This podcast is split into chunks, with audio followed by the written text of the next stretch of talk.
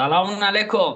خیلی خوش اومدید به اپیزود جدید کاتبک و اپیزود جدید لالیگا. اومدیم خدمتتون بعد از یک وقفه نچندان طولانی تا در مورد اتفاقاتی که توی لالیگا افتاده حرف بزنیم. با من علی رضا و سینا هستن. بدون فوت وقت میریم سراغ تیمایی که می‌خوایم یکم مختصرتر ازشون صحبت کنیم یعنی اتلتیکو و رئال مادرید. با رئال شروع کنیم. سینا اپیزودهای قبل در مورد رئال مفصل صحبت کردیم. آنچه که از بعد از اون حرفامون رخ داده و مایلی در موردش صحبت کنیم توی رئال رو خودت شروع کن تا بعد اگه سوالی بود ما اذیتت کنیم.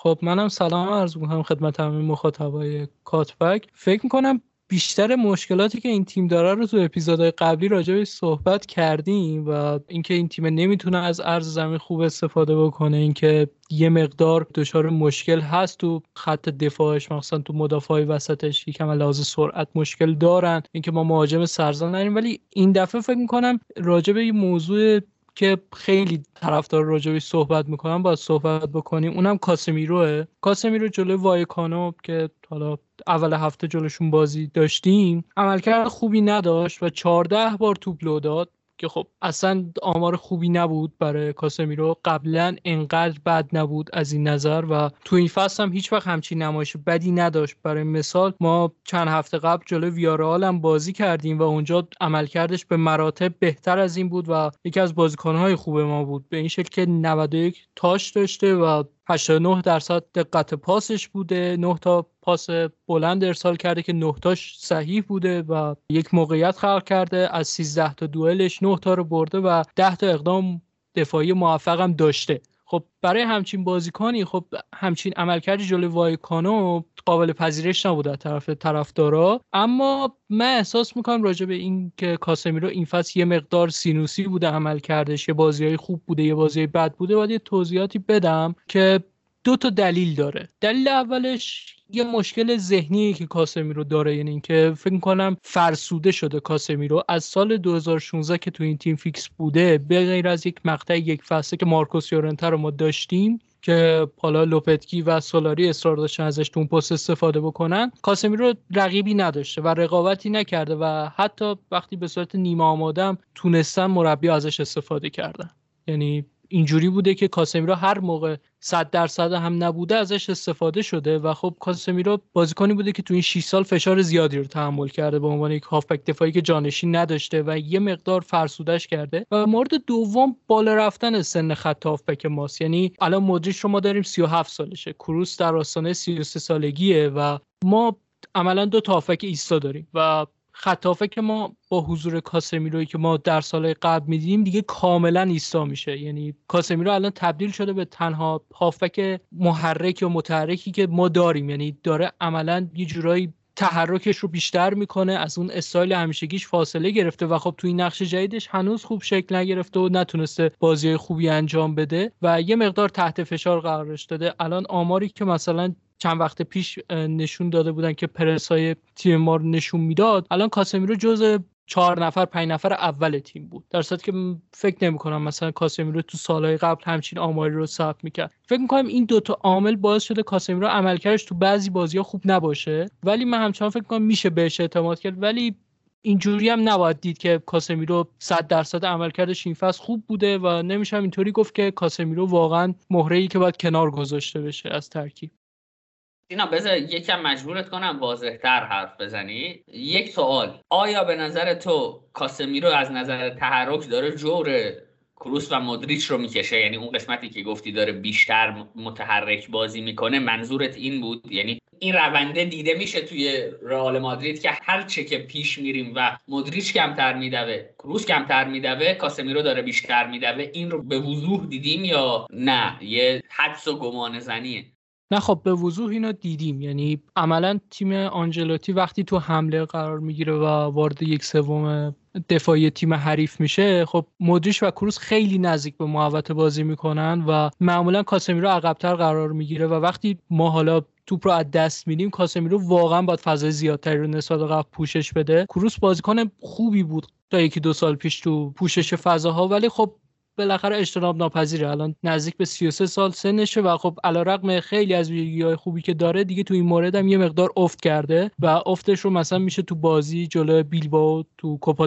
ببینیم که باختیم. و خب همین فشار رو زیاد کرده رو کاسمیرو. ممنون سینا. بذار یه سوال دیگه هم که حداقل برای خودم جالبه بدونم ازت بپرسم. این سوال میگم کاملا حسیه. یعنی تو می‌تونی در جواب به سوال من بگی اصلا سوالت بیمورده یعنی اصلا محلی برای مطرح شدن نداره. چون من خودم می‌دونم که یه قسمتیش احساسیه. یعنی احساسی که میگم منظورم اینه که این حرفه نشد گرفته از حسی است که نسبت به بازی های رئال داشتم. سینا هرچه در فصل پیش اومدیم. حتی اگر در نتیجه های رئال تغییری حاصل نشد یعنی من این حس رو می‌کنم که میزان سوار بودن رئال روی بازی ها حتی بازی هایی که می‌بره داره کمتر و کمتر میشه. یعنی از ابتدای فصل اگر رئال مثلا در شاخص سوار بودن روی بازی یک شاخص مثلا ذهنی 80 بوده و میبرده الان تو بازی هایی هم که می‌بره اومده روی مثلا 50 اومده روی 40 آیا اول این من درسته؟ اگر که درسته به من بگو چه تصمیمات شاید نادرست یا اینکه تصمیماتی که جواب نداده از سمت آنجلوتی اتخاذ شده که به اینجا کشیده شده. چون در مورد اینکه آنجلوتی یه سری از بازیکنهاش مخصوصا در کنارها لگن هستن ما صحبت کردیم. می‌خوام بدونم آیا حالا خود آنجلوتی به عنوان کوچ تصمیماتش رو چه جوری ارزیابی می‌کنه؟ خب بهتر اینطور جواب بدم که آره یه مقدار کمتر شده. حالا افت فاحشی نکرده ولی آره این اتفاق افتاده. ولی دلیلش مشخصه. بالاخره تیم ما این تابستون سرمربی خودش رو عوض کرده. خب یک فوتبالی به نسبت متفاوت تری داره ارائه میده به فوتبالی که فصل پیش بازی می‌کرد. یک مقدار تیم انتقالی تر شده و خب ما یکی از بازیکنانی که این فصل خیلی روش حساب باز می‌کردیم وینیسیوس بود. خب وینیسیوس تو هفته ابتدایی تو این نقش جدید و با این فرم گلزنی که ما تو هفته اول ازش دیدیم پدیده بود که خب ندیده بودن اکثر تیم‌های لالیگایی و وینیسیوسی رو دیده بودن که دو فصل تو لالیگا خیلی خوب دریبل می‌زد اما تمام کنندگی نداشت یا هر option دیگه که تو بازیش کم بود. اما خب وینیسیوس به مراتب بهتر آنالیز شد توسط باشگاه دیگه و سرمربیای دیگه. و خب یک مقدار هم این موضوع باعث شد که ما یکی از مهره‌های خط حملمون که بازی ها رو در می آورد مثل بازی با سویا که تک گل تیم رو زد یا بازی دیگه توسط حریفا دیگه به خوبی درک شده بود و می‌تونستن خوب مهارش بکنن. مورد دیگه ای هم که وجود داره من فکر می‌کنم کم بودن حالا اعتماد آنجلوتی به نیمکت تیمه. حالا تو بعضی از موارد حق داره واقعا مثلا نمیشه تو بین مثلا مهاجم نوکا به غیر از بنزما به کسی دیگه اعتماد بکنه یا مثلا تو دفاع وسط یا تو فول بک ها. ولی خب تو خط هافک یک مقدار میشه ما با تنوع بیشتری بازی بکنیم که همین توضیح هم که دادم در مورد کاسمیرو هم این ایراد کاسمیرو هم برطرف بشه. یعنی وقتی ما تو اون فصلی که قهرمان لالیگا شدیم تو دور دوم زیدان رو نگاه می‌کنیم معمولا فد والورده با مودریچ دقایقش رو تقسیم می‌کرد و کروس ثابت بود و خب والورده تو اون پوشش فضاها تو اون تحرکی که حالا تو بازیش داره باعث می‌شد کاسمیرو رو یک مقدار کمک بکنه و خب یه جورایی هم جور کروس و کاسمیرو رو بکشه. ولی خب آنجلوتی به اون سه نفر اولدگارد قدیمی رال دست نمی‌زنه و خب تو این مورد مثلا میشه بگیم آنجلوتی یه مقدار داره سلیقه‌ای رفتار می‌کنه و نظر خودش رو اعمال می‌کنه و شاید هم نادرست باشه. ولی تو بقیه موارد من فکر می‌کنم بیشتر اون شناخت تیم های دیگه از فوتبالی که ما بازی می‌کنیم بیشتر شده و نتایج هم همین رو نشون میده. ما هفته ابتدایی گل های زیادی می‌زدیم. ولی خب الان ضد تاکتیک ما رو پیدا کردن و می‌دونن چجوری باید دفاعشون رو ببندن که از رئال مادرید گل نخورن. به عنوان سوال پایانی سینا من یه سوال ازت بپرسم. چون این چند هفته ما هر جا صحبت کردیم از رئال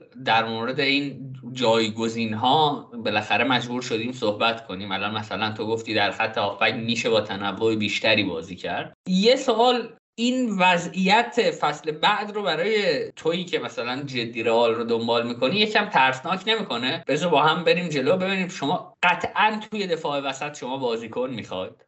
به نظر من. فولبک راست می‌خواید. توی هافبک به نظر من احتیاج داره تیم بازیکن بگیره. بعد سمت هازارد که فعلا مشخص نیست وضعیت چطوره. یعنی اگه هازارد بر نگرده تیم وینگر هم می‌خواد. و گزینه ای که شاید شما مطمئن باشید میگیریدش امباپس یعنی من این رو نمی‌فهمم. نمی‌دونم. شاید اشتباه از منه شاید دارم بد نگاه می‌کنم. احساس می‌کنم تغییر ندادن این سه تا بازیکن مثلا وسط زمین و انقدر تاکید کردن بر بازی کردن با این نوع شاید تیمتون رو وادار کنه فصلهای آینده یک سرمایه گذاری خیلی بزرگ باید روی اسکواد بکنه. و به نظرم توی یک فصل امکان پذیر نیست که این باگ ها برطرف بشه و ممکنه رئال یک فصل یا حتی دو فصل رو علا رقم اینکه امباپه رو می‌خره یک خرید کهکشانی خواهد داشت امکان داره از دست بده. آیا تو هم این احساس خطر رو می‌کنی؟ آلارمه به صدا در اومده برات یا نه؟ واقعیتش که من خیلی بیش از حد نگرانم شد تو بین طرفدار رئال. من بیشتر از همه نگرانی دارم بابت اینکه اسکواد این تیم تقویت نمیشه و فکر می‌کنم خیلی بیشتر از اینها هم نیاز داریم. یعنی فکر کنم تقریبا 6 تا بازیکن باید به این اسکواد اضافه بشن و خیلی هم برن. اما خب واقعیت اینه که باشگاه برنامه هاشو خیلی روشن اعلام نکرده به غیر از امباپه که این تابستون دیگه پیشنهاد رسمی برایش ارسال کردن. و خب من هرچی خوندم فقط لینک بوده ولی نیازهای تیم کاملا مشخصه ما یک دفاع راست رو حتما می‌خوایم یک مدافع وسط سوم رو حتما می‌خوایم یک هافبک رو حتما می‌خوایم چون هم ایسکو داره آزاد میره آخر این فصل هم سبایوس رو قراره بفروشن به بتیس و خب ما باید به جای این دو نفر حداقل یه بازیکن بگیریم. خب قرارداد گرت بیل که خدا رو شکر داره تموم میشه. ما یه جای خالی داریم برای خط حملمون که احتمالا امباپه باشه. اما خب آسنسیو معلوم نیست وضعیتش چطوره. شاید تمدید بشه شاید نشه که اگر اون هم بره ما حالا شاید یک وینگر یا شاید یک هافبک پست ده نیاز داشته باشیم. همه اینا رو می‌ذاری کنار هم واقعا نمیشه تو یک تابستون ما 5 تا بازیکن اضافه بکنیم به این تیم. اما فکر کنم بشه حداقل دو تا از این نقاط ضعف رو پوشش داد در کنار امباپه چون ما از تابستون 2019 دیگه خرجی نکردیم و بازیکنی نگرفتیم و به جاش بازیکن فروختیم و امباپه هم داره آزاد میاد و تو دفاتر مالی باشگاه هم رقمی ثبت نمیشه بابت رقم انتقال و دست تیم رو برای fair play مالی هم باز می‌ذاره برای اینکه بازیکن جذب بکنه. من فکر می‌کنم مدافع وسط سوم و دفاع راست اصلی نیازهای این تیمه. یعنی در کنار امباپه حتما باید ما تابستون این دوتا خلای تیم رو پر بکنیم. اگر شد تو خط هم بازیکن بگیریم که اون اولویت سومه. ممنون سینا. حالا اگر خیلی دیدید اوضاع خرابه ما توی هر خط یه بازیکن داریم بهتون بدیم. دیفرای 60 میلیونی رو داریم آقای دارمیان رو داریم که می‌تونید با 20 میلیون اینا بگیریدش. وسینو رو داریم. سانچز هم داریم که می‌تونید وینگر بازی بدید. یعنی توی هر خطی اگه بازیکن خواست گیرتون نیومد آخر فصل خودتون بیاید سراغ ما. نه من فکر نمی کنم باشگاه برادر اینتر. بازی کنی بگیریم چون ما سر قضیه اشرف حکیمی هم خیلی رعایت کردیم و فکر نمی کنم نیاز قصد تضعیف شما رو فکر نمی کنم داشته باشی.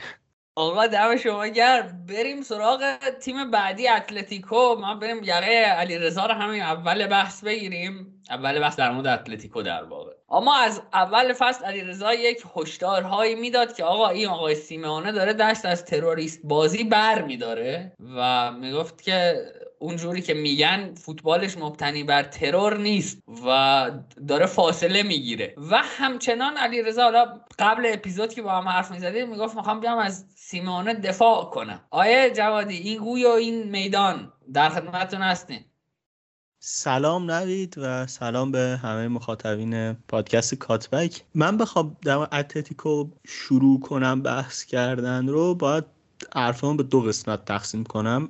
اولش اینه که اتلتیکو تو خرید بازیکن به شدت به شدت به شدت باشگاه بدی بوده تو این سالها. دست روی نیازهای اصلیش نذاشته و بارزترین نمونهش تابستون امسال بود که حتی من به عنوان کسی که باشگاه رو از دور دنبال می‌کنم. همه چیش رو ریزه ریزه ریز نمی‌دونم. فهمیدم که این باشگاه یه مدافع وسط می‌خواد و خریدای اتلتیکو رو که نگاه می‌کنی اصلا همچین پروفایلی نبود تو تابستون. گریزمان رو از بارسلونا قرض گرفتن ماتئوس کونیا رو اووردن و اصلا دنبال همچین پروفایلی نبودن انگار. و خب اتلتیکو باشگاهی بود که اگر شما مثلا 20 تا بازی آخرش تو فصل قبلی لالیگا نگاه می‌کردی می‌دیدی اینا خط دفاعشون چقدر بر پایه عملکرد خوب اوبلاکه. و بازی زیادی رو عملکرد اوبلاک بود که برای اینا نتیجهش رو تغییر می‌داد. و خب این باشگاه به وضوح و این تیم به وضوح نیاز به یک خرید بازیکن داشت. تقویت بازیکن تو اون پست داشت. چون فیلیپ واقعا مدافع خوبی نیست مدافع بدیه. ساویچ بد نیست اوکیه. خیمنز نصف فصل مصدومه. یعنی شما در نهایت تو تقویت نیاز داره اسکواده و خب این پروفایل خریداری نشد برای اتلتیکو. و حالا سیمونو مدیراش ترجیح دادن بازیکن دیگه رو بخر و حالا که فرم و بلاک به هم ریخته مشخص میشه که خیلی وضعیت مناسبی ندارن. اما مسئله من بیشتر تو این قسمت پادکست با اینه که اتلتیکو با وجود تمام اینها تیم بدی نیست واقعا. بیشتر به نظر می‌رسه که فرم بازیکناشونه که به هم ریخته. سوارس فصل پیش یکی از بهترین بازیکنان لالیگا بود و این فصل به خاطر سن یا هر دلیل دیگه ای اون عملکردشون نداره. اینا یه گلزن از دست دادن و بعد شانسی هم آوردن که گریزمانی که از بارسا قرضی آوردن نصف فصل مصدوم بوده و خب نتونسته براشون بازی کنه. این مشکلی که دست سیمونه نبوده به نظرم. تو اسکوادشون این ضعف وجود داشته. ماتیوس کونیا خیلی خوب بازی کرده دقایقی که بهش بازی رسیده. و اینجا به کمکشون اومده. و از طرف دیگه یکم هم بد شانس بودن. اینکه یه جورایی مجبور شدن تریپیر رو بفروشن. چون نمی‌خواست بمونه و از این دست مشکلات تو تیمشون داشتن. ولی با این وجود فوتبالی که بازی می‌کنن به نظر من از خیلی از تیمایی که بالای سرشونن بهتره. به نظر من از سویا فوتبال بهتری بازی می‌کنن. با وجود اینکه سویا امتیازات خیلی خیلی بیشتری از اینا داره. ولی خب به نظر می‌رسه که فعلا یکم بد شانس هم هستن. در نهایت اگه بخوام صحبتامو جمع بندی کنم اتلتیکو به شدت نیاز به تغییر داره. این تغییر بالاخره باید تو باشگاهشون اتفاق بیفته. نمیشه همه چیز رو دور یک نفر چید. سیمونه رفتنش لزوما چیز بدی نیست. ولی نه وسط فصل به نظرم. ته فصل به نظرم گزینه‌های خیلی خوبی. رو می‌تونن دنبال کنن می‌تونن چه می‌دونم سراغ والورده برن. اگر یه گزینه شناخته شده بخوام بین گزینه‌های اسپانیاشون دارم میگم. یا اصلا برن سراغ مارسلینو بیلبائو و اصلا یه فوتبال دیگر بازی کنن. یه سری اخبار هم بود در مورد که لینک شده به و شاید اونجوری بتونن تغییر کنن و بهتر شن ولی من فکر می‌کنم وسط فصل با توجه به اینکه شرطشون بحرانی نیست شاید ادامه دادن باش منطقی تر بشه تا اینکه حالا یه گزینه موقت بیارن و ببینیم چی میشه. ممنون علی رضا. من یه چیزی بگم. این رو به عنوان حرف زدن در مورد اتلتیکو ازت نمیپذیرم و قول بدی در فوتبالش جز... با جزئیات بیشتری صحبت کنیم. مثلا آخرای فصل. چون الان دلیل اینکه خیلی بهت گیر نمیدم اینه که می‌خوام بریم سراغ ویارال اونجا با هم خیلی حرف بزنیم. فقط یه چیزی. علیرضا به نظرت با این وضعیتی که داره چون بازی های سختیش مونده یعنی با سویا بازی داره با بتیس بازی داره با بیلبائو بازی داره با رئال مادرید بازی داره با سوسییداد بازی داره از دوازده بازی که دوازده بازی فکر کنم باقی مونده برای اتلتیکو از دوازده تایی که باقی مونده 5 تاش با تیماس این تیما تیمای گردن کلفت و اذیت کنی هستن. حالا تازه مثلا تیمی مثل وایوکانو که مثلا میاد یقه هر تیمی رو بخواد اگر روزش باشه می‌گیره رو هم صرف نظر کردم. به نظرت سهمیه می‌تونه بگیره این فصل یا نه؟ اصلا چرا باید شایعات اخراج یا مثلا عوض شدن سیمون باشه انقدر جدی که مثلا دنبال گزینه موقت برن؟ تیم داره برای سهمیه میجنگه دیگه. من اینم درک نمی‌کنم. مسئله اینه که حالا واقعا ترکیبشون بالاتر از اینه که دنبال سهمیه بجنگن یعنی به حالت تضمین شده داشته باشه به نظرم سهمیه براشون. ولی مسئله اینه که بازی های بقیه رقباشون هم که نگاه کنیم ما باشیم بتیس باشه و ویارال و سوسیداد اونقدر بازی آسون نیست. یعنی اونا هم هی با هم بازی دارند و تقریبا یه تعادلی است جز ویارال که فکر کنم بازیاش آسون تر نسبت بقیه رقبا من چک می‌کرد. و اینکه نمی‌دونم سهمیه بگیرن یا خیلی این فصل لیگ پیچیده شد با توجه به اینکه تیم مثل بتیس اومد و مثلا بین چهار تا تیم قرار گرفت. یکم معادلات رو تغییر داد. چون رئال و سویا که معمولا سهمیه‌شون می‌گرفتن. بارسا اتلتیکو همون دو تا تیم بودن که تاپ فور مثلا لالیگا رو تشکیل میدن این حضور بتیسه و خوب شدن ویارال که حالا جلوتر دربارش صحبت می‌کنیم به علاوه حالا یه فرم نسبی از سوسیداد همه چی رو به هم ریخته. دم شما گرم آقا. بریم سراغ ویارال ویارالی که می‌خواستید در موردش صحبت کنید. خیلی هم ازش تعریف می‌کنید تو و سینا. من, که خیلی بازی ازش ندیدم به جز بازی های اروپایی که دستشون در نکنه برادران ارزشی ما در باشگاه ویارال تونستن جلو متخاسم ترین تیم دنیا یعنی یوونتوس بیستن و باخت ندن. خیلی هم عملکرد خوبی داشتن توی چمپیونز لیگ بازی مقابل یوونتوس. اصلا من بازی رو ندیدم. بعد که بهم گفتید برو بازی رو نگاه کن رفتم بازی رو نگاه کردم و اصلا یه چیز عجیبی بود. یعنی هیچ وقت انتظار نداشتم تیم مثلا هفتم ششم هفتم لالیگا بیاد اینجوری یقه یه تیم رو بگیره. علیرضا خودت هر جوری صلاح می‌دونی در مورد ویارال شروع کن. من واقعا نمی‌دونم چی بگم. اون عمل کرده من رو سورپرایز کرد. آیا در لالیگا هم این نرم رو دارن؟ یعنی بازیهاشون با این کیفیت هست از نظر صلابت یا نه؟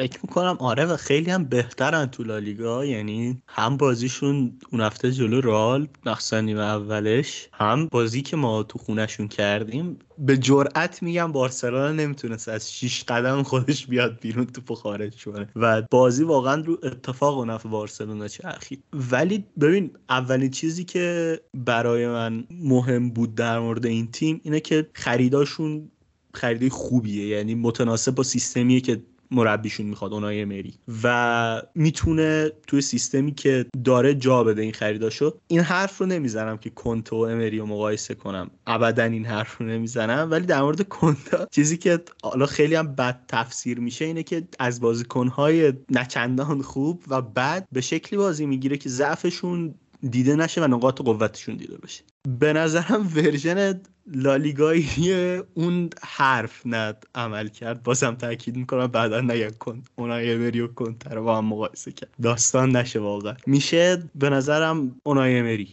تو ویارال. سرج اوریر یکی از بدترین دفاع راستایی که من دیدم تو تیمای خوب. و عمل کردی که داره ازش می‌گیره به عنوان یک فول بک به نظرم واقعا قابل تقدیره. یا مثلا چه می‌دونم آلبیول الان دیگه نباید بتونه فوتبال بازی کنه. خیلی کنده. خیلی بعضی وقت حتی اشتباهات زیادی داره. اما پوششی که تو خط هافکش درست کرده باعث میشه که ضعف آلبیول کمتر دیده بشه تو دفاع. حتی پاوتورس هم آنچنان مدافع سریع و فوق تو زمینی دفاع کردن نیست. اما ضعف اینا کمتر دیده میشه تو ویارال. اون محافظتی که برای پارخو که به نظر من بهترین هافکی که تو راهلو بارسا بازی نکرده به شکل جدی تو خط هافکش با بازیکن دومشون تو دبل پیوت ایجاد کرده و نظرم خیلی قابل تقدیره. دانجوما خیلی تو این سیستم fit به نظر می‌رسه. هم به عنوان وینگر خوب بازی می‌کنه هم به عنوان تو اون دوتا مهاجم جلو. بازیکنی که از Championship حالا با قیمت خوبی هم واسه یه تیم لالیگایی گرفتنش ولی تونسته استفاده بکنه که الان این بازیکن مثلا به باشگاهی مثل لیورپول شده. و به نظرم مهمترین ضعفی که تو تیمش برطرف کرده این بود که اینا نیم فصل اول به شدت به شدت به شدت بدون جرارد مورینو تیم بدی بودن. یعنی باعث می‌شد که نتونن تو یک سوم رقیب تاثیرگذار باشن و با خرید لوسلسو یه کیفیتی به تیمش داده که نه لزوما با موقعیت گلزنی که با خلاقیت این بازیکن که با حفظ توپ این بازیکن تونسته از بقیه بازیکنهاشون اون خروجی که جرارد مورینو برای این تیم داره رو بگیره و هم کمی به خط هافکشون کمک کنه. چیزی که مثلا ما تو بازی یوونتوس مخصوصا زیاد دیدیم که لوسلسون کسی بود که مثلا برتری عدیدی وسط زمین یوونتوس رو خونسام کرد و خب عملکرد خوبی هم داشت. خب علیرضا از جای خوبی شروع کرد. اتفاقا من می‌خواستم بگم که واقعا نبود جرارد مورنو خیلی گذار بود رو ویارال این فصل. یعنی این فصل اول واقعا به خاطر جرارد مورنو خیلی از امتیازها رو از دست دادن. اون مقطعی که مصدوم بود خب امتیازهای زیادی از دست دادن و خب جبران کردن اون فاصله خیلی سخت بود. یادم توی یکی از اپیزودها که صحبت می‌کردیم رتبه 13 هم لالیگا بودن و الان خب اومدن خیلی بالاتر و در مورد خرید لوسلسو به نظرم خیلی ضروری بود براشون و کاملا هم به دردشون خورد. برای مثال تو بازی که جلوی رال داشتن خب تو 45 دقیقه اول واقعا عمل کرده ویارال تحسین برانگیز بود. به عنوان کسی که طرفدار رئال بود داشتم بازی رو می‌دیدم. نوع بازی که حالا اون بازی امری ارائه داد از ویارال و خب بازی که کردن جلو ما خیلی خوب بودن. فکر کنم استفاده از لوسلسو و دانجوما اون جلو خیلی کمکشون کرد و تو دفاع هم کاملا ضعف ما رو تو خط حمله شناسایی کرده بودن و دفاع خیلی خوب ایجاد کرده بودن. فکر می‌کنم اون ارز 6 نفره که تو دفاع داشتن کاملا خونسا کرده بود رئال مادرید و ما هر کاری می‌کردیم اون تیم باز نمی‌شد و یعنی استفاده از چوکوزه و آلبرتو مورنو به عنوان دوتا وینگرش تو سیستم 4 2 3 1 خیلی کار سخت کرده بود که این دو نفر کاملا عقب می اومدن اضافه می شدن به چهار نفر خط دفاع. و خب دنی پاره خب به عنوان اون مرکز سه اون هافبک وسطی که قرار می گرفت و لوسلسو اضافه می‌شد به عقب. و تو اون بازی ایبورا فکر کنم اون یکی هافبکی بود که رو دست پارو خب بازی می‌کرد این سه نفرم جلوتر از اون شیش نفر واقعا اذیت می‌کردن ما رو و ما هیچ راهی نداشتیم برای اینکه اون تیم رو باز بکنیم. حالا نیمه دوم یک مقدار با تعویض بازی تغییر کرد ولی واقعا دانجوما استفاده که ازش شد در نبود جرارد مورنو و لوسلسو فکر می‌کنم اون خلاه رو پر کرد. چون جرارد مورنو بازیکنی بود تو خط حمله ویارال که فصل پیش کنار پاکو آلکاسر اون خلاقیت رو اضافه می‌کرد و خب لوسلسو هم هافبکی بود که همه تواناییش تو ایجاد موقعیته. و خب یه بخشی از اون نبود جرارد مورنو پوشش داده شد و آرنات دانجوما هم بازیکنی هست که سرعت خیلی خوبی داره و فرارهای خیلی خوبی انجام میده و حضور دنی پارخو به عنوان بهترین بازیکنشون باعث شده که از دانجوما بیشترین بهره رو بگیره. چون دنی پارخو یکی از بهترین هافبک های لالیگا ارسال پاس progressive و خب این فکر می‌کنم یه نعمت برای تیمی که آرنات دانجوما رو داره و پاس های دقیقی هم ارسال می‌کنه به یک سوم تیم حریف. یعنی اکثر پاس هایی که به final third ارسال کرده موفق بوده. و قبلا اینها رو تو والنسیا ازش می‌دیدیم ولی تو ویارئال ball carrier بهتری هم شده و progressive carry های خیلی موفقی رو ثبت کرده تو این فصل مخصوصا تو بازی با یوونتوس که حالا اگر فرصت شد میگم چه آماری رو ثبت کرده تو اون بازی و فکر می‌کنم این منعطف بودن امری باعث شده که از این تیم بهترین بازی رو بگیره چون امری واقعا به سیستم خاصی پایبند نیست. تو آرسنالش 3 4 1 2 بازی می‌کرد تو پاریس سن 4 3 3 بود. اینجا تو یک مقطعی از فصل 4 4 2 بازی می‌کردن اما الان با حضور لوسلسو و دانجوما مدام بین 4 2 3 و 4 4 2 سویچ می‌کنه و فکر می‌کنم امری تونسته بالاخره قلق این بازیکن‌ها رو به دست بگیره و بفهمه که باید چه بهره‌ای بگیره از این بازیکن‌ها. و مورد بعدی هم که فکر می‌کنم تو تیمش خیلی حائز اهمیت یرمی پینوه که بازیکن فوق العاده مستعدیه. یعنی من کم پیش میاد بازیکن اسپانیایی خوشم بیاد ولی از یرمی پینو واقعا خوشم میاد. برخلاف اکثر بازیکنهای اسپانیایی که تو آکادمیا رشد می‌کنن و مناسب فوتبال position base ان این یکی تو transition ها عالیه. یعنی بازیکنی بوده که تو transition منفی و مثبت بیشتری خروجی رو به تیم اضافه می‌کنه. تو transition های منفی که واقعا مسئولیت پذیریش تو امور دفاعی بالاست و دیسیپلین دفاعی بالایی داره. تو اپیزودهای ابتدایی لالیگای کاتبک هم با علیرضا و علی عباسی در موردش صحبت کرده بودیم که تو دفاع خیلی مسئولیت پذیره و تو transition های مثبت هم فرارهای خیلی خوبی داره.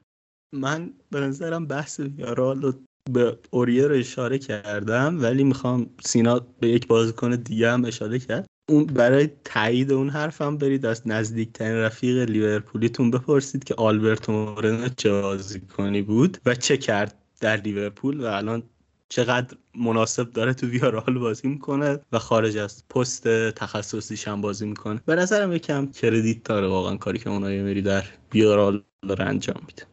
دمت گرم علی رضا. حالا من یه چیزی هم بگم صرفا برای مخاطبا. خطابم به مخاطب های عزیز. اون تیکه ای که علیرضا در مورد کنت حرف می‌زد و میخندید شاید خنده رو احساس کرده باشید. دلیلش اینه که من داشتم بهش لبخند می‌زدم. ما تصویری ضبط می‌کنیم و خودش یک حس آغشته به شرمی داشت وقتی می‌خواست اسم این دو عزیز رو کنار هم بیاره. نگاه این روزهای تاتنام نکنید. با در مورد کنت مفصل حرف خواهیم زد. آره دلیل خنده اون بود خلاصه.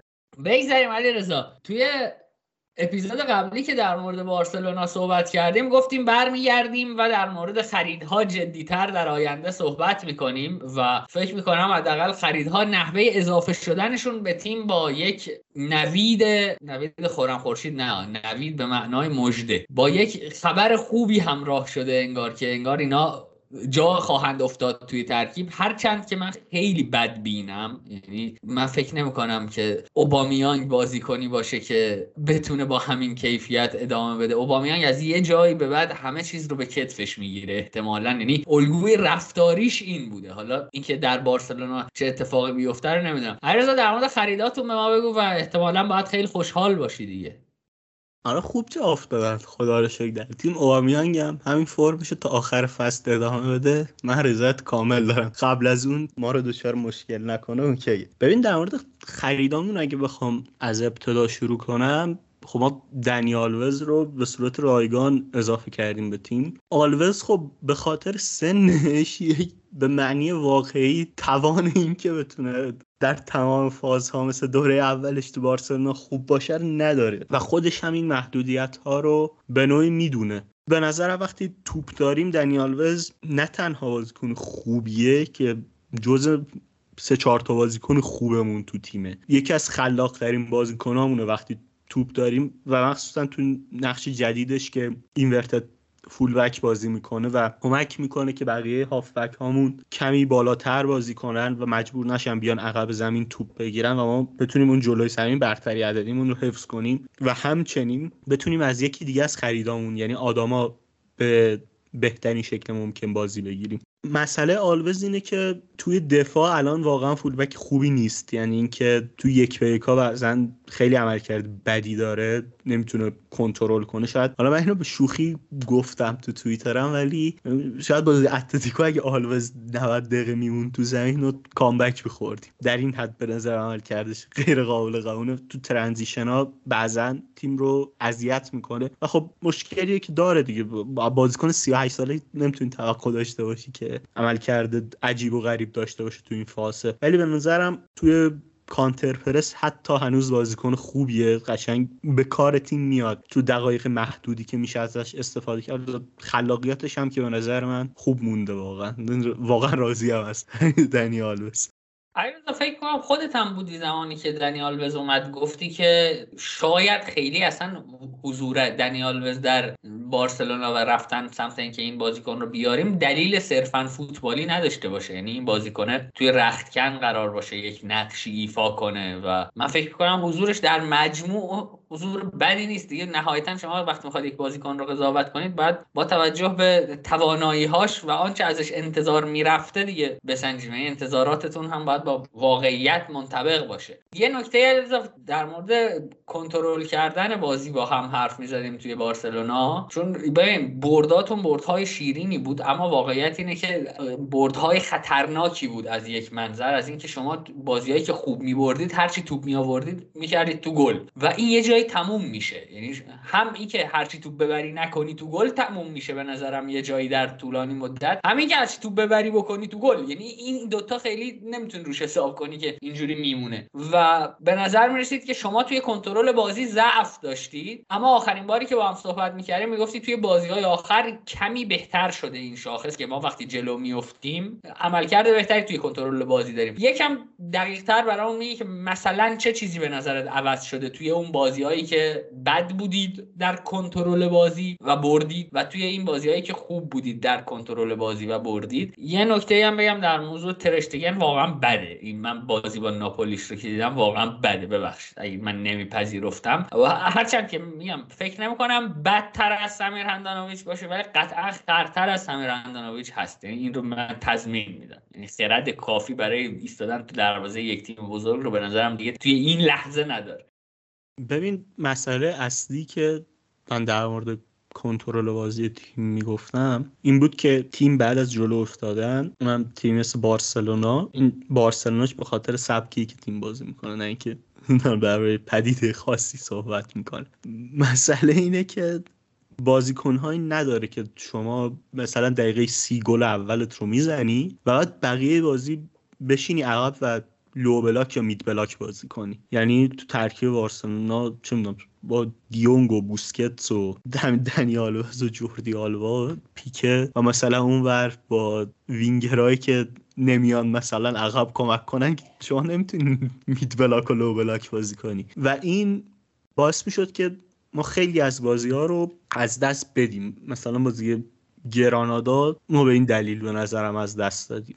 و خب این به نظرم خیلی چیز قابل قبولی نیست. یا حتی بازی اوساسونات بازیهایی بود که اوایل دوره جاوی بودن تقریبا. اما چیزی که من می‌بینم در تیم و این بهبودی که می‌بینم مربوط به 180 دقیقه اخیر دوتا بازی اخیر تیمه نه مثلا سمپل بزرگی نیست. گرچه که همون مربیگری جاوی در بارسلونا هم سمپل بزرگی نیست. اما چیزی که میگم حرفی که دارم می‌زنم می‌خوام تاکید کنم که سمپلش خیلی کوچیکه و نمیشه قضاوت 100 درصدی داشت. اما هم تو بازی ناپولی بازی برگشت که ما جلو افتادیم و هم بازی آخرمون تو لیگ جلوی بیلباو ما معمولا می‌تونستیم توپ رو توی میانه زمین و یک سوم پایانی رقبا کنترل کنیم و توپ رو داشته باشیم و مجبور نشیم عقب بشینیم. این به ما مخصوصا تو بازی آخرمون یه برتری می‌داد که اگر توپ رو تو عقب زمین نگه میداریم رقیب رو مجبور کنیم بیاد جلو پرست کنه. مثل کاری که بیلبا جلو همه تیم ها می‌کنه از دقیقه یک. حالا تو این بازی به خاطر استراحت دادن به بازیکنهاش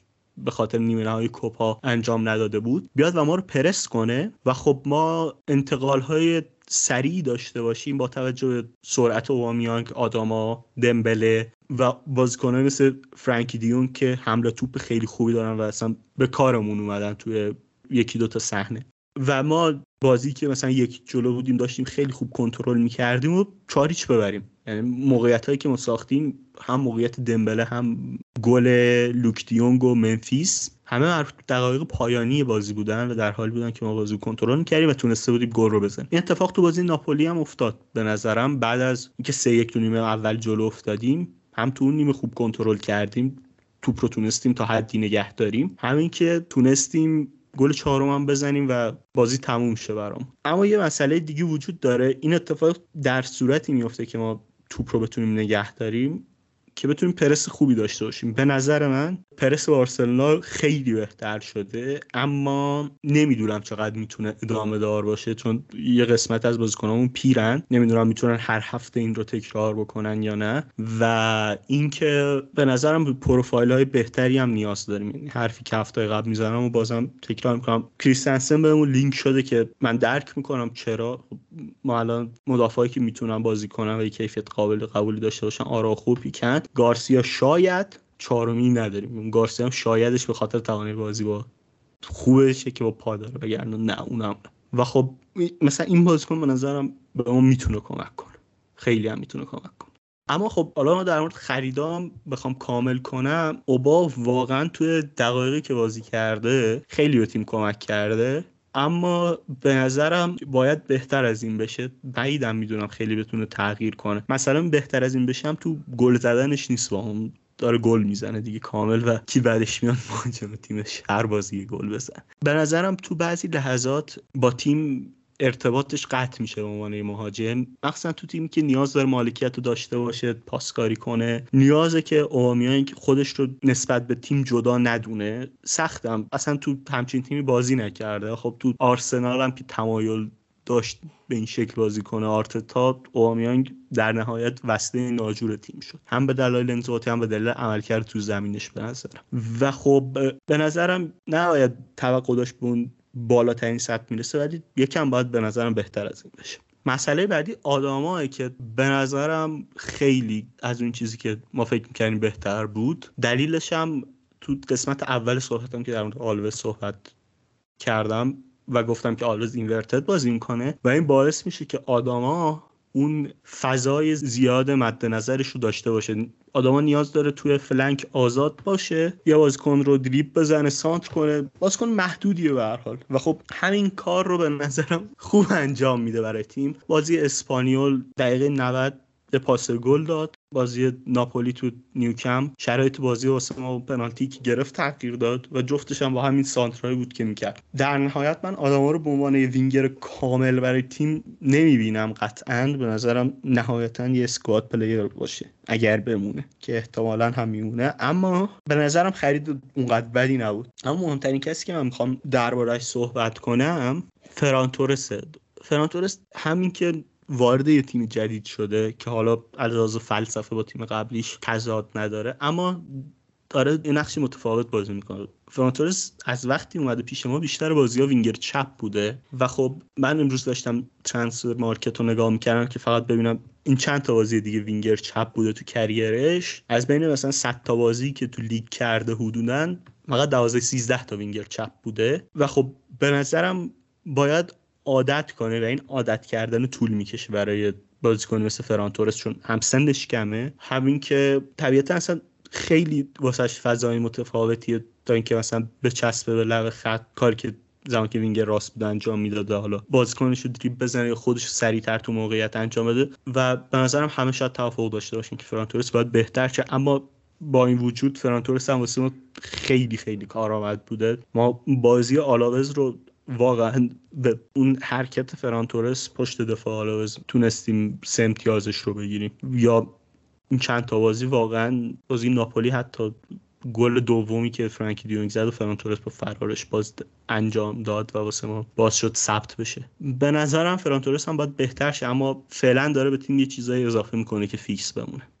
ممنون علی رضا بابت توضیحات کاملت. فقط یه چیزی در مورد اینکه برای ترشتگن می‌خواید چه فکری کنید یا ما خودمونم نمی‌دونستیم در واقع می‌خوایم برای هندانویچ چه خاکی تو سرمون کنیم تا اینکه اونانا شد حالا شما می‌خواید چیکار کنید؟ و اینکه در مورد دست هم که خبرهایی اومد که نزدیک به فروشش هستید و بازیکنی بود که تو فکر کردی می‌تونه بهتر از این هم باشه در مورد این هم برامون صحبت کن. و اینکه اگه قراره در مورد کریستنسن صحبت کنیم در مورد کسیه هم یه update ی بهمون بده که این بازیکن طماع شهر میلان که این دستمزد رو می‌خواد آیا شما قرار بهشون دستمزد رو بدید و بیاریدش؟ و اینکه من نگرانم حقیقتا نگران دیونگ عزیز هستم و پدری عزیز که آقا کسی اگه قرار باشه بیاد فیکس بازی کنه دیونگ می‌خواد شیش باشه. یعنی دیونگ رو می‌خواد شیش بازی بدید و دیونگ اگه بره شیش بازی کنه انگار این بازیکن رو زنجیر کردید. حیف نیست. و اینکه آیا احتمالات دیگه ای هم نه؟ یعنی کسی اضافه بشه به جز اینکه دیونگ بره شیش بازی کنه چه احتمال دیگه ای وجود داره؟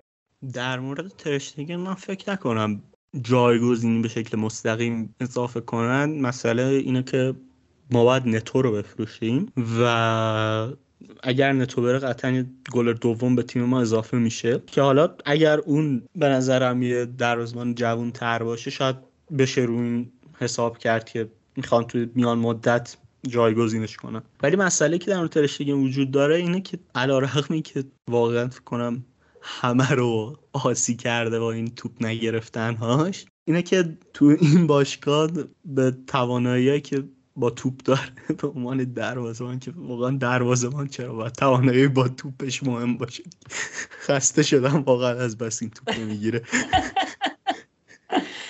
آره ما هم ما هم این اتفاق داریم. مثلا هندارویچ با توپ خیلی خونسرده. مثلا خونسردی یک ویژگی کاملا مثبت برای این آدم حساب میشه.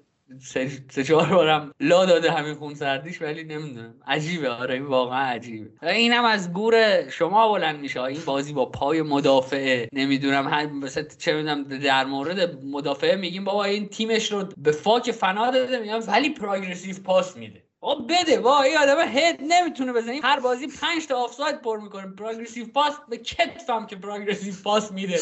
یکی بیارید که نصف این progressive pass بده آفساید پر نکنه. این هم از رنج هایی که باشگاه شما به ما تحمیل می‌کنه.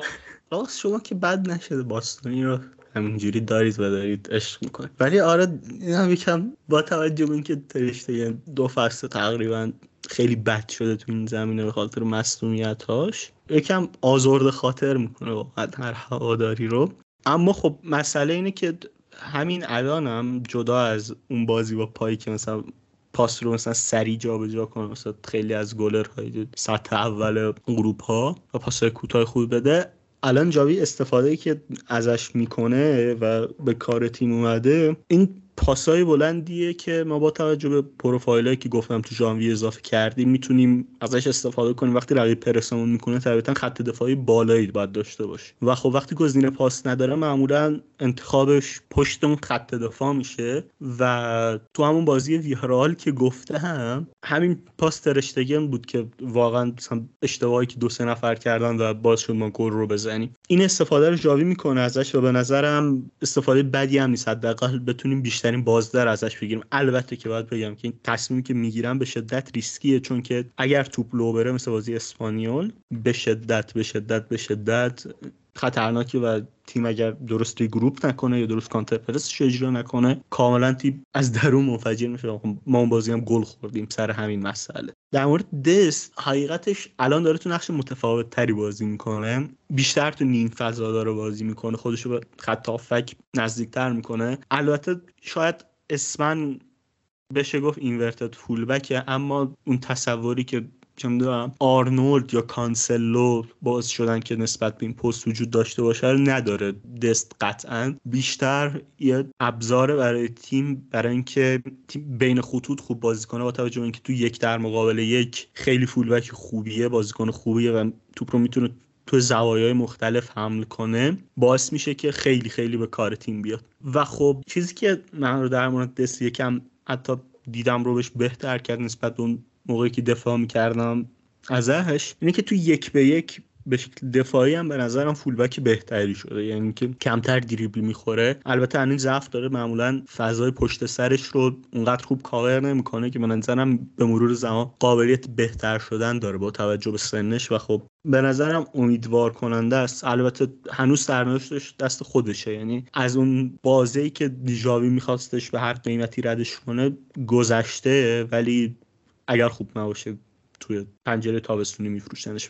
ولی به نظرم اگر این فرمش رو نگه داره واقعا ما نیازی نداریم بفروشیمش در مورد کسی گزینه های مختلفی رو میشه فکر کرد بدترین چیزش برای بارسلونا که بخواد دیونگو بفروشه و به کسیه به عنوان یه جایگزین نگاه کنه و خب اون پول دیونگو بره جای دیگه تو تیمش سرمایه گذاری کنه. به نظر من بدترین اتفاقی که ممکنه واسه بارسلونا بیفته چون اولا دیونگ بهترین هافک این تیمه دوما دیونگ در سن مناسبی قرار داره یعنی که پدری بازیکن مورد علاقه من تو خط هافک بارسلونا شاید بارسلونا از دیونگ هم بیشتر بهش علاقه دارم. اما ما نمی‌دونیم پدری قرار تو 24 سالگی به چه سطحی برسه دقیقا. بازیکن تو این سن معمولا نوسان داره و نمیشه پیش بینی کرد. لزوما به سقفی که داره می‌رسه. ولی دیونگ بازیکنی که الان ما داریم یه عملکرد ازش می‌بینیم و عملکردش رو داره با ثبات تکرار می‌کنه و شما ببینید از وقتی دیونگ اومد به بارسلونا تو خط که هر پست ممکن رو بازی کرده بعضی بازی ها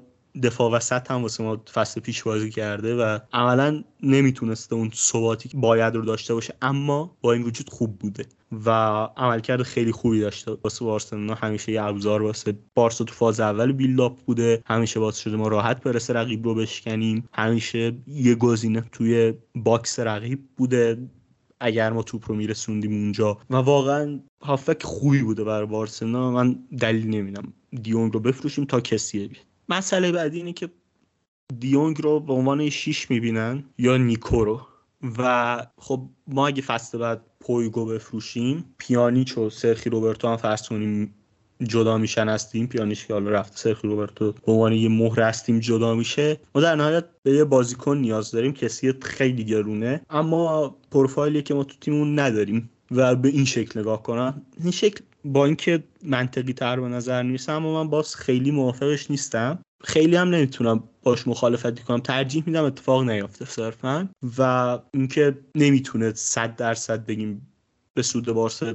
یه سری مزایا داره. ما مثلا وقتی تابستون حرف می‌زدیم می‌گفتیم که ساول برای این خوبه که زمین کاور می‌کنه. خب کسی با توپ از ساول به نظر من بازیکن بهتریه. ولی خب حقوق به مراتب بیشتری هم می‌گیره. چیزهای بیشتری هم خب طبیعتا به تیم میده نسبت به ساول. اما به نظرم با توجه به تغییراتی که حتی فکر بارسلونا داشته نیکو گاوی و این بازیکن هایی که اضافه شدن به نظرم نگاه کردن به کسی به عنوان کسی بیاد و بیشترین دقایق داشته باشه خط نگاه لزوما درست نیست. به نظرم شاید به عنوان یه کم فراتر از بازیکنی که اسکواد پلیر بشه بهش نگاه کرد. و خب طبیعتا هم هزینه سنگینی داره کسی. رسانه اسپانیایی میگن 5 میلیون به صورت خالص و ایتالیایی ها میگن 6.5 میلیون. که عدد بالایی جفتش واسه فرانکسی. ولی خب به نظر من بازیکن خوبیه اما نه اینکه ما بگیم واو چه هافک کاملی داریم تو تیم دمت گرم علی رضا بابت توضیحات کامل در مورد تیمتون و امیدوارم که هم تو هم سینا خسته نباشید و اینکه شنونده هم کیف کرده باشن تا اینجایی که شنیدن. تموم شد بحث این هفته لالیگای ما. من حرف های همیشگی رو بزنم که کاتبک رو می‌تونید از همه پلتفرم های پادکست بشنوید. هر جا خودتون راحت ترید. و همزمان روی باشگاه دانشجویان فوتبال سایت باشگاه دانشجویان فوتبال و کانال تلگرام ما هم منتشر میشه. توصیه ما برای شنیدن پادکست‌ها و سایت باشگاه دانشجویان فوتبالشون به ما یک آمار میده که چه میزان شنونده داریم چقدر پادکست رو گوش دادید و و و و. یعنی اول از اینجا بشنوید. اما ما همزمان روی کانال تلگرام هم آپلود می‌کنیم. می‌تونید اونجا هم بشنوید.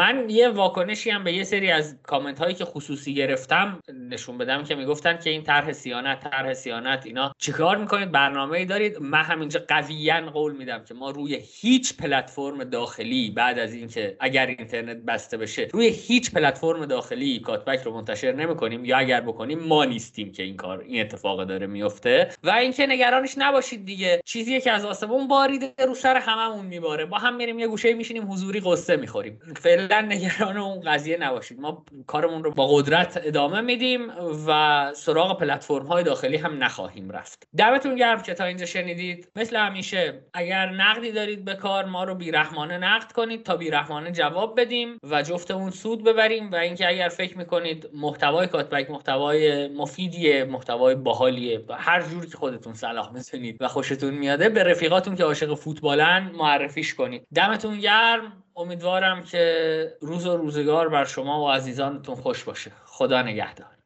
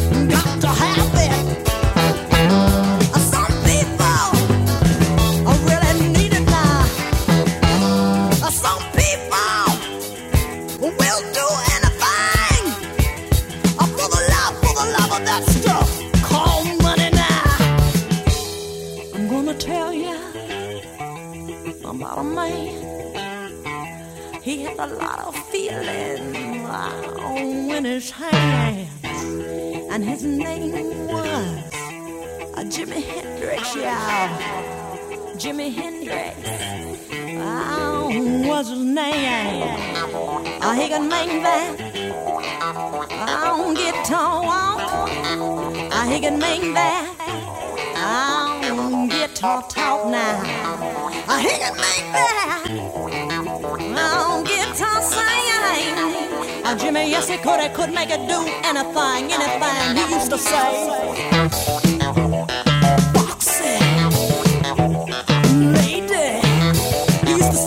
better, better.